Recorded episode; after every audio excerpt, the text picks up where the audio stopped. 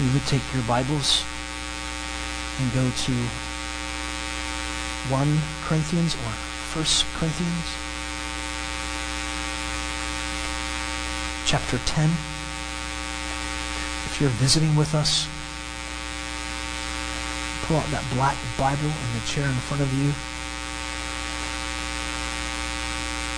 Go towards the back, find page 135. 135. 1 Corinthians 10. We're going to study verses 14 through 22. 14 through 22 this morning. 1 Corinthians 10, 14 through 22. I mentioned um, a couple months ago, here and there, I'm just going to do some messages that focus us on the Lord's Supper. Not all the time. I won't do that every month. But I don't know, like maybe every other month or every couple months I'll do that. Just to kind of break us away from that pattern, which I enjoy doing. It keeps us on a steady flow. So it's not about my agenda, but the Scripture's agenda. So just going through the book of Acts and then just hitting a passage that kind of focuses us on the Lord's Supper. That's what I'm going to do. So thus, we're looking at, that's why I have sermons for the Lord's Supper. And we'll look at this passage, 1 Corinthians 10, 14 to 22. And then more of a, helps us more have an extended time of the Lord's Supper. So instead of just kind of, and I don't think we do it fast. I don't think we kind of blow through it, you know, when I'm going through Acts. But this kind of slows us down a little bit more. So. 1 Corinthians 10, 14 through 22. Uh, therefore, my beloved, flee from idolatry. I speak as to wise men. You judge what I say. Is not the cup of blessing which we bless a sharing in the blood of Christ? Is not the bread which we break a sharing in the body of Christ? Since there is one bread, we who are many are one body, for we all partake of the one bread. Look at the nation Israel. Are not those who eat the sacrifices sharers in the altar? What do I mean then? That a thing sacrificed to idols is anything, or that an idol is anything? but that the things which the Gentiles sacrifice, they sacrifice to demons and not to God. And I do not want you to become sharers of demons. 21. You cannot drink the cup of the Lord and the cup of demons. You cannot partake of the table of the Lord and the table of demons. Or do we provoke the Lord to jealousy? We are not stronger than he,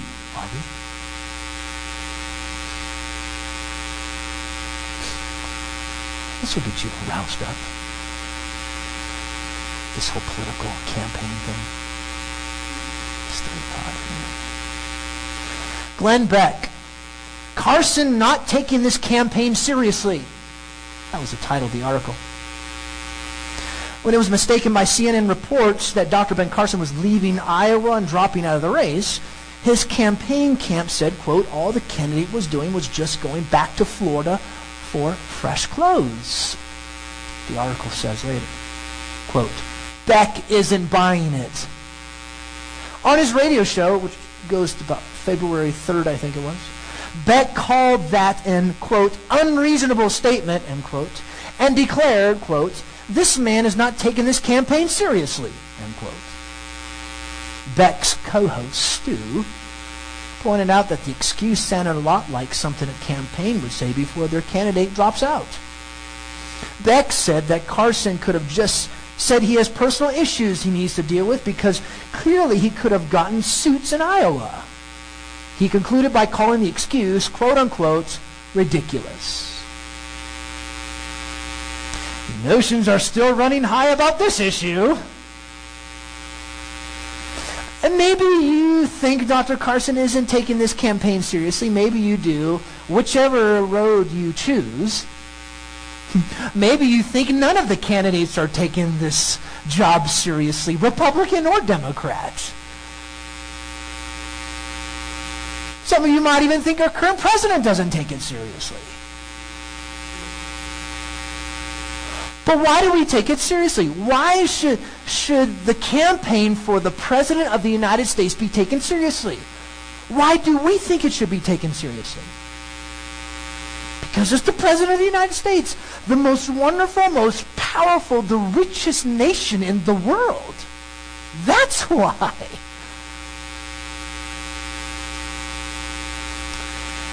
If we believe that these candidates, Republican or Democrat, should take this position seriously, for the President of the United States, don't you think we should take even more seriously our relationship with the one who puts those people in power? Don't you think what's more important is our relationship with the one, the creator of the universe, who will take down Mr. Obama from that position and put somebody else in power that he wants as President of the United States and every other government in this world? Because he is the sovereign God. Don't you think we should take that more seriously?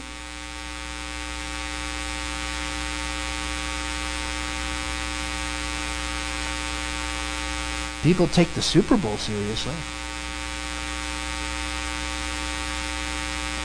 How much more this Lord's Supper, which the Lord's Supper, you can t- touch the gospel. Hi, Joey. You can touch the gospel. You can touch the bread, which represents his body. It's vivid. It's tangible. How much more so should we take this seriously?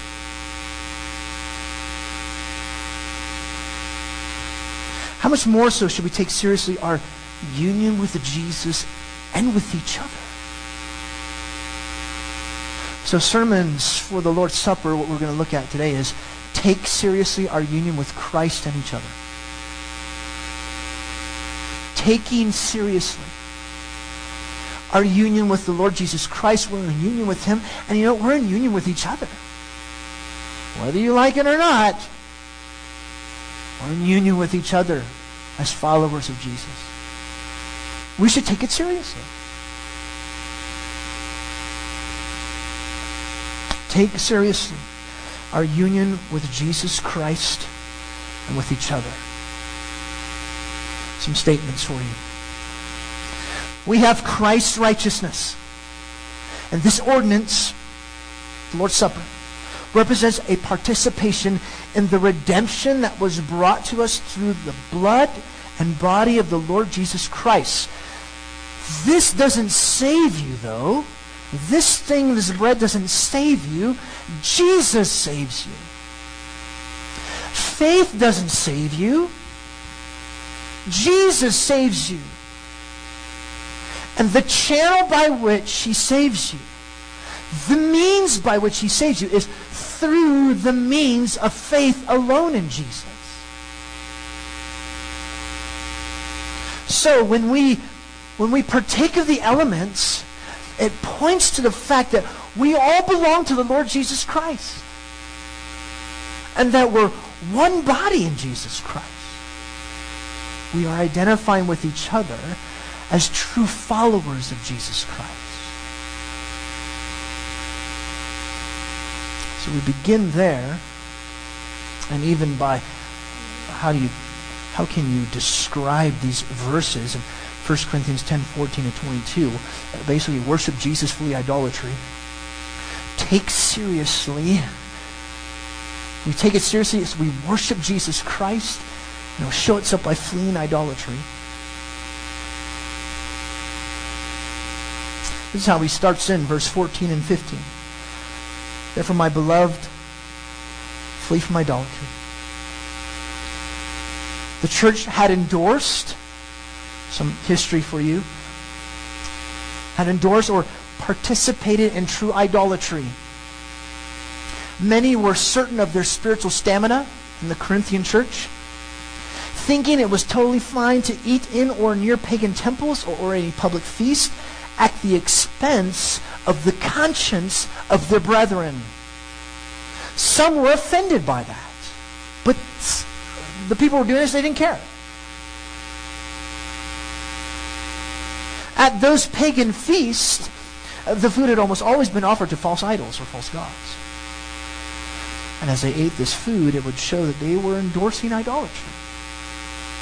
They thought it was innocent. And then they bragged about it to the detriment of the conscience of their fellow believers, those that they were in connection with. They didn't take it seriously. So all that we do should be done out of love for Jesus Christ and his people, the church. We should restrict exercising our rights for the sake of the gospel of Jesus Christ. Or put it in a negative way, don't do anything that may cause a brother or sister in Christ to stumble. Know, what they believe to be idolatry, what they believe to be sin. Take it seriously. And this, when we partake of the Lord's Supper, it's a picture of that, that we take things seriously. Notice what he says in verse 15 I speak as to wise men, you judge what I say. What, what does he mean by this? He means they thought they were so wise, so they should be able to discern what he's saying is really wisdom. So, another way to put this, he's telling them, judge for yourselves, I'm right. That's what he's telling them. And then he gives, he gives them two illustrations to show how, why they must take this seriously, how they should take this seriously. And the first illustration he gives here is the, the Lord's Supper. You bless God for delivering you from idols, yet you run to the table of idols. 16. Is not the cup of blessing which we bless a sharing in the blood of Christ? Is not the bread which we break a sharing in the body of Christ? Okay, what's he talking about? What does he mean? We participate in the blood and body of Christ when we partake of the elements of the Lord's Supper. When we receive the cup the right way, what's the right way? Faith in the Lord Jesus Christ as spoken in the saving message. That's the right way. We receive Christ. We share in the saving work of the cross. So through our fellowship with Jesus Christ, we participate in the benefits of his sacrificial death. His sacrificial death, which established the new covenant relationship we have with the Father. We have access to the Father through the Lord Jesus Christ. We, we have access to the very throne room of God through Jesus Christ. Why? Because of his sacrifice on the cross. Because of his shed blood. And when it talks about shed blood, means he gave his life. That's why when we say shed his blood, means he gave his life. That's what it means. They're synonymous, those phrases. So it's, it's Jesus' work that accomplish what we could never achieve. True communion with the Father and participation in the life he's won through the cross. There's union, there's communion, there's fellowship that we have with God through Jesus Christ. He achieved it for us. Sinners are forgiven and justified before God. Sinners are forgiven and justified before God. See, this is, this is how the elements, the juice and the bread, this is how it screams the gospel. God, the Creator, should judge us for our rebellion against Him. We stand before Him guilty. Everyone, all of us should be condemned. But Jesus, the eternal Son of God, took on flesh, God man, committed no sin, lived in the place of sinners, died in the place of sinners paid the penalty of sin for sinners. He was resurrected from the dead physically. He did that for all of those who repent and put their trust in Jesus alone. That's the gospel. That's the gospel word of grace. So this gospel word of grace is what we proclaim when we come together as a local church for this Lord's Supper, we put our trust in Jesus Christ, who is the focus of the gospel word. So when we're, when we're partaking of these elements, we're proclaiming his death. We're, proclaiming his sacrifice. He's not being re sacrificed, he's not dying again.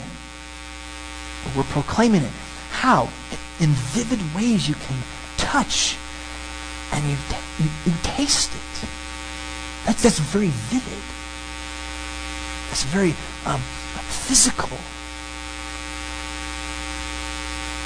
And this gospel message that, that we proclaim, if, if you're here, you're not a follower of Jesus, it's proclaimed to you. We're proclaiming to you the gospel, how you should be judged. And yet God shows grace and compassion for you if you repent and trust in Jesus alone. That's the gospel.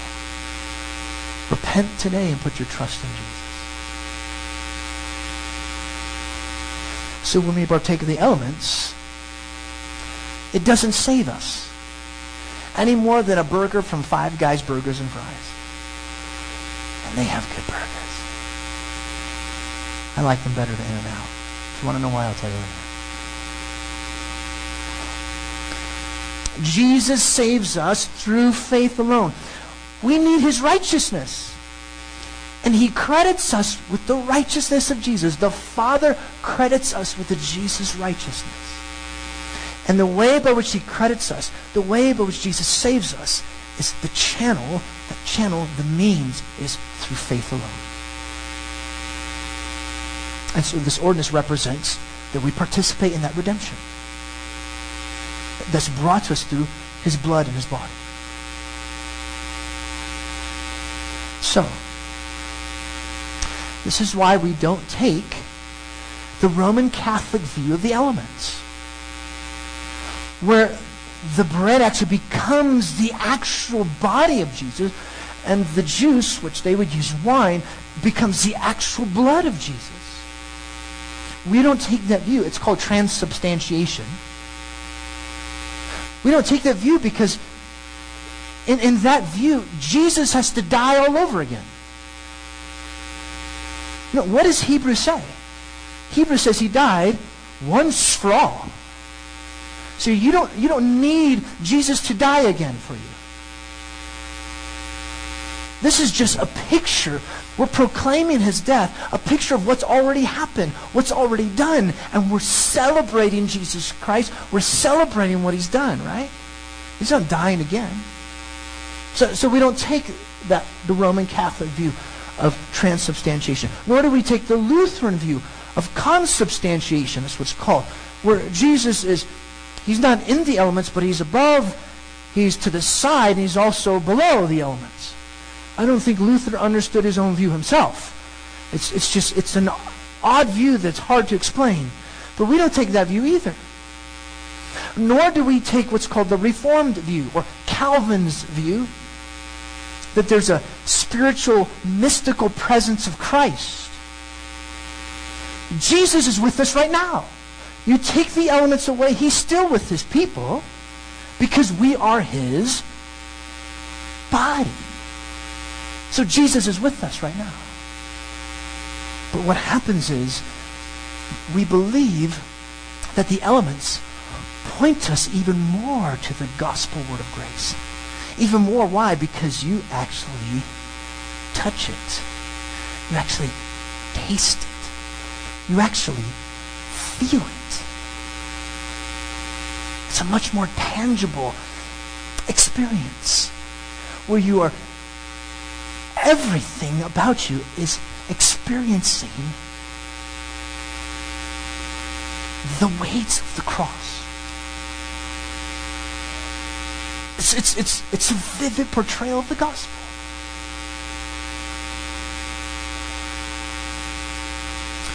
Back to our text in verse 17.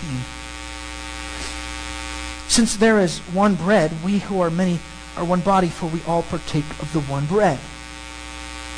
What's he saying? We're one body uh, because we partake of one bread. Participating, participating in one bread makes us one body. Now, he does not mean that we take from one piece of bread. That's not what he's talking about. So if we all have one piece of bread, we all have to take from that piece of bread. Because what if your piece of bread is only that big? And everybody's piece is going to be like, well, small, right? Well, then it doesn't work anymore. You know, that's not what he's talking about. That's not what he means. What he means is one kind of bread served at one simultaneous sitting or one simultaneous time. That's what he means. And the bread represents Christ's body, which is given for us all corporately as his people. That, that's why we read from 1 Corinthians uh, uh, chapter 11, where Jesus says, is my body given for you. So that's what the bread represents. So when we partake of the bread, it points to the fact that we all belong to the Lord Jesus Christ. And that we are one body in Jesus Christ. We are identifying with each other as true followers of Jesus. It connects us all together. It reminds us that we are connected together. I'll put that a different way. We're already connected. But when we partake, whoops, this side. When we partake of the bread together, it reminds us that we all belong to each other. It reminds us that we're, we're, we're one nation. It reminds us that as Christians, we're a whole di- new, different humanity. We're a new race of humanity. We're God's people. We're a holy nation. We're set apart. And, and it's all of us together. It's not just one person. We're all together. We're all together.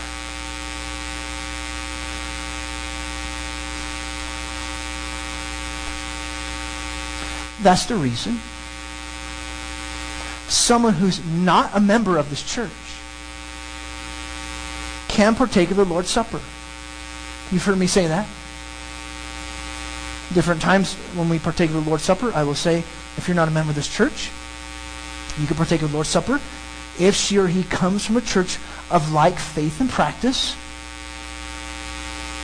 and has been baptized by immersion. I've said that, haven't I? Well, okay, I get the church of like faith and practice, but why immersion baptism? Why do you say that, Jim? Why immersion baptism? Immersion means you get dumped. Why? Think about this, a question. How does someone, and this is a rhetorical question, how does someone, a person, display, show that they've repented and put their trust in Jesus? Just think about it. How does a person show or, or display how they've repented and put their trust in Jesus?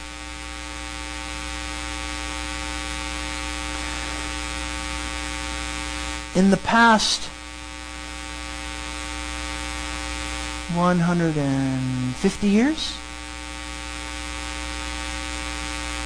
what has been, again, rhetorical question, what has been the thing that people have shown that they've repented and trusted in Christ? The altar call. Right? Now, my question again, and I'll rephrase it a little bit better. How does someone display or show that they've repented and trusted in Christ biblically? Does the Bible tell us how to do that, in other words? Yes, it does.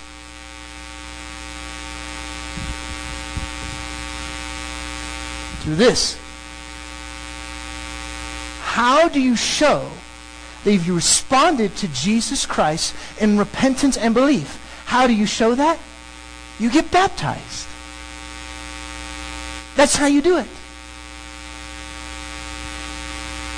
a person who has been baptized by immersion, they're making a public confession.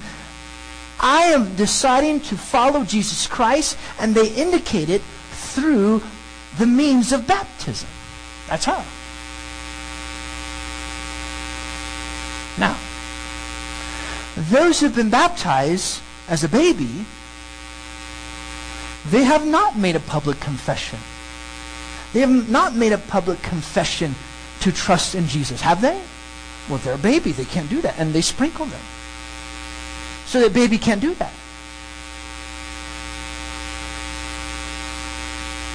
See, understand this. Baptism displays our break from the world and uniting to Jesus Christ and his body. The Lord's Supper displays our continual breaking from the world and uniting to Jesus Christ and his body. So I'll go through this again. Baptism baptism is I'm decided to follow Jesus. I, am going to follow him. I, I'm breaking from the world. I'm uniting to Jesus Christ and his body. I'm making that decision. And I'm going to I'm testifying to all of you. Okay? So that's baptism. Whereas the Lord's Supper is I have a continual breaking of the world and a continual uniting to Jesus Christ and his body. It's continuing. So that helps you understand there's a method to my madness or madness to my method. Why I say those things to you at the Lord's Supper. Oh, and one other thing. This is why we don't have um, separate Lord's Supper observances among subsets of our congregation. Like if, if we go to uh, the Barch's house to be with Anne. I'll announce it to all of you. Now, not, maybe not all of you members can come to be a part of the Lord's Supper, but I want to make sure that it's something that we're not just doing on our own. You don't have a subset. The youth are doing, um, the youth are going to take the Lord's Supper, a couple at a wedding, you know, this small little Bible study, uh, a person, some people serve can, uh, the Lord's Supper to someone on the hospital bed or something. I'm not going to do that. I don't do that. Why? Because the bread and the juice is displays that we all belong together. We're all one. It's not just one subset. That's, that's what we're supposed to do. We're together. We're one body. It distorts the intention of the unity that we see in this picture. We're one body. We're one in Christ. We should take seriously our union with Jesus Christ and with the body.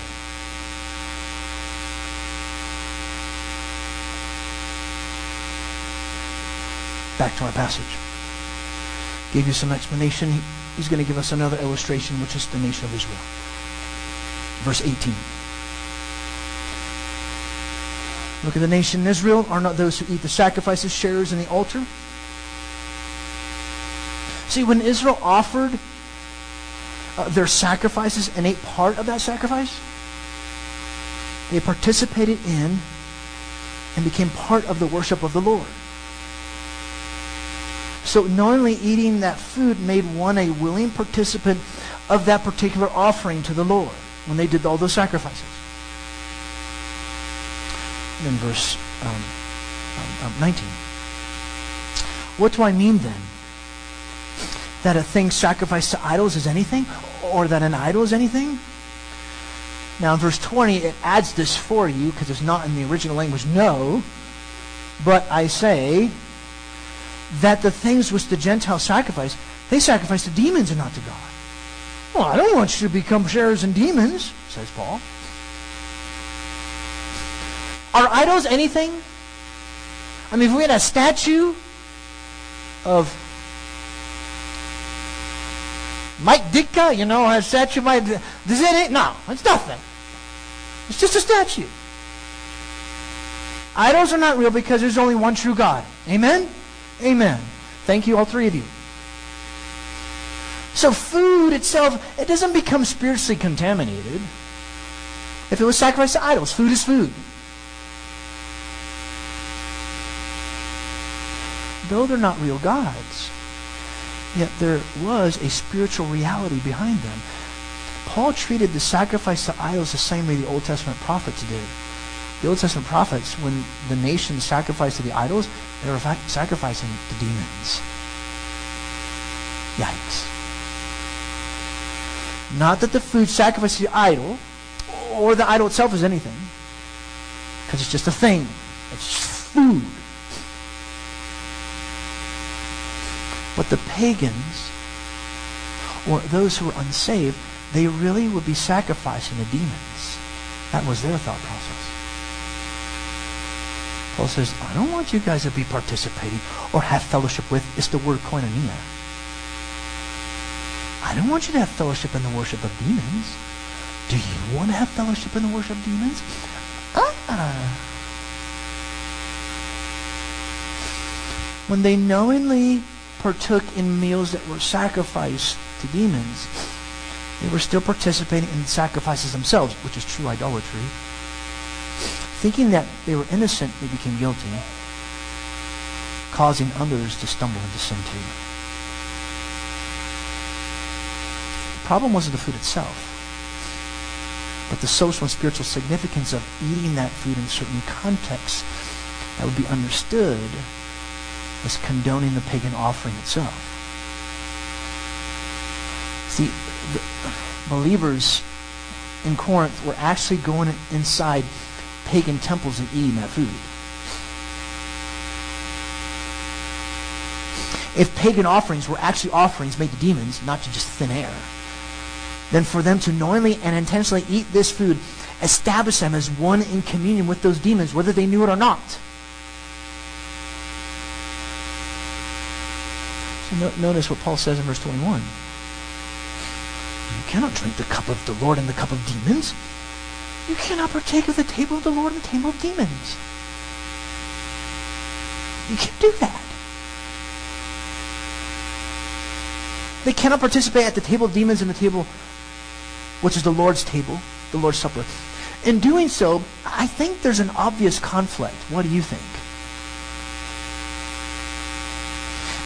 Paul is saying, if you will continue to be worshippers of the Lord, you must reject any association with the cup or table of demons. They could not worship the one true God and participate in the worship of someone or something else. That's called syncretism. We've talked about this before. Syncretism is okay, here's Jesus. Awesome. I'll just add it to this and then to this belief and that belief about this and this belief and this belief and this belief and this belief and this belief. I believe everything. It doesn't work that way. Which is why he says in verse 22, or do you provoke, excuse me, or do we provoke the Lord to jealousy? I'm going to mention this in just a few moments, but I'm going to just say it again right now since we're kind of on the subject right now. God wants all of you. He don't want to be some of your heart over here, some of your heart over here, some of your heart with that idol, some of your heart with money, some of your heart with sports, some of your heart with sex, some of your heart with food, some of your heart with this or with that. Mm, it doesn't work that way. God says, I want all of you. He says, you're going to provoke the Lord to jealousy? He wants all of you. He wants you. He wants you to love him. And I say, well, that's kind of arrogant of God. It would be if, if you didn't have everything. He has everything. He is everything. If he did not exist, nothing would exist. The only reason why you exist is because he does. So don't you think he has every right to demand that you worship him alone? You better believe it.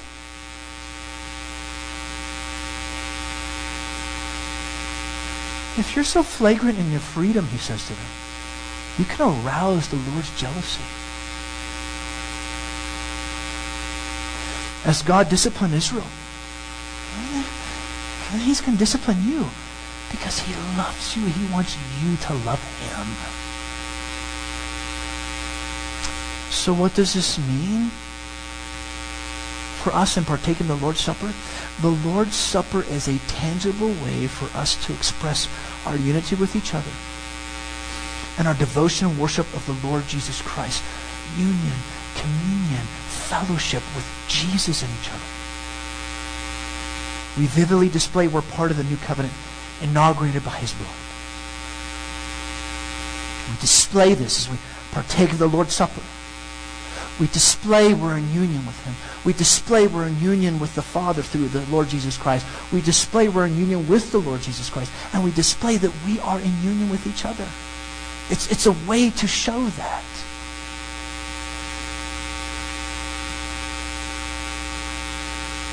That's the reason coming to the table with a flippant attitude matters to God. We're coming because we see we deserve his just judgment. Yet he graciously loves, forgives, and justifies us in Christ. So we, we, don't, we, we don't come flippantly. Like we, we don't care. We come flippantly like, uh, uh, okay. We should take it seriously. Which is why Paul commanded in chapter 11, which we read just a few moments ago, in verse 27 and 28, to examine yourself. Well, what does that mean? Do, we have to make ourselves worthy of the Lord's Supper? No, no, no, no. You don't make yourself worthy because you ain't worthy. no, we, we see our need for grace. I know God has given us grace in His Son. Taking this union, this participation, we take it seriously. So we're not hiding sin. We're not harboring sin. I say, okay, I come to the Lord's table, but just don't deal with that area of my life. You back off from that. That's not how it works.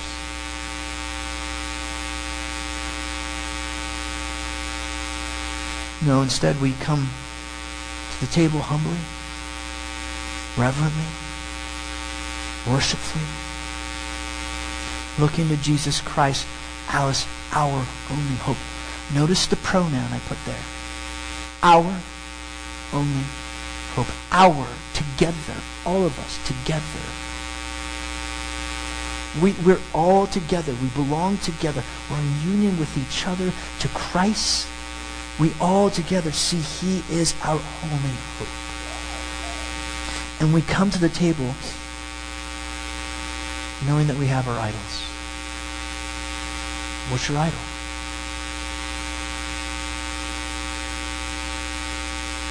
Approval, popularity, food, sex, sports, TV, movies, the job, what is your idol? Peace and quiet? What's your idol?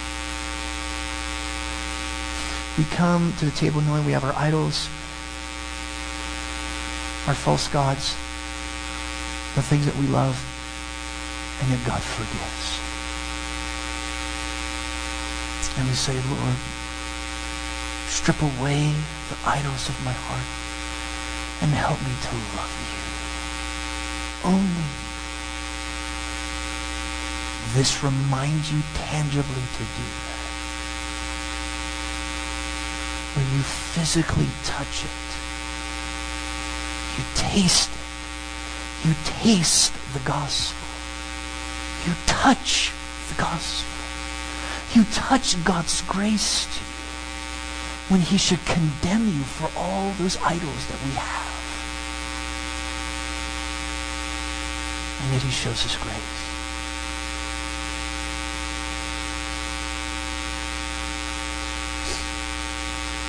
And yet, we judge others for their idolatry.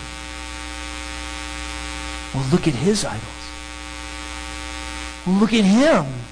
Well, look at her. Well, that doesn't make sense. Any liberty that we have as Christians should be guided by love because of the love the Father has shown us in his Son. Who died, who rose, who lives, whose righteousness we're credited with. As God has so graciously displayed his love, we love each other that way. We love each other that way.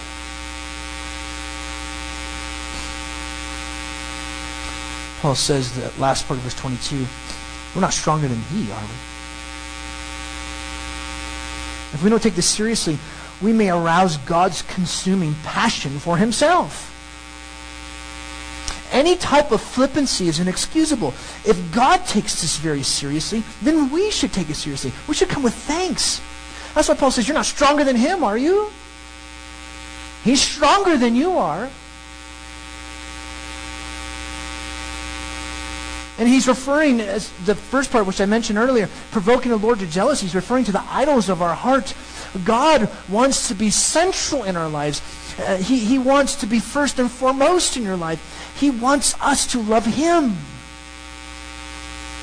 And it's a tangible reminder how much He gave Himself for you. And how much, oh, Lord, help me to love you in that way and help me to love your people in that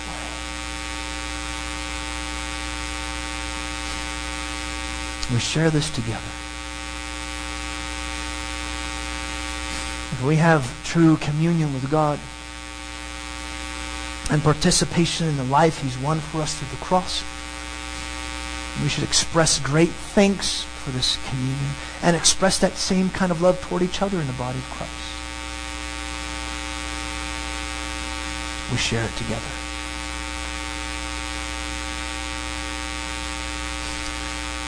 In a few moments, I will have you. I've, I've given you those instructions. If, if you know the Lord Jesus Christ, you come from a church of like faith and practice, and you were baptized by immersion, you can partake of the Lord's Supper with us. You might not feel comfortable doing that, which that's fine, but you can. If you don't know the Lord Jesus Christ, it's not for you. And notice we've talked about the importance of how we're in union with each other as the body of Christ. If if you're in union with the Father, if you're in union with the Son, and yet there's conflict that you have with another brother or sister in Christ, or with a non-Christian for that matter. That's why we say, or I have said to you, do not partake of the Lord's Supper. Go and try to reconcile with that person or those persons. Do that first and then come and partake of the Lord's Supper with us. Why? Because, again, once again, it tangibly reminds you that if, if God has been so gracious to live at peace with you, then we should live at peace with each other. And if there's no peace, then go and do what you can to try and have peace with that person. So have us at this time We'll have a few moments of silence. Prepare your hearts to get ready to partake of the Lord's Supper. We'll do our time of giving, okay? And then I'll have you again prepare your heart once more. We'll sing Depth of Mercy in just a few moments as well. Let's just take a few moments of silence to ponder what we've seen here in 1 Corinthians and preparing our hearts. Again, we're not making ourselves worthy. We're reminding ourselves of his grace of how much he loved us and loves us now. That's what we're doing, okay? So do that. Take a few moments, and then we'll do our time of giving.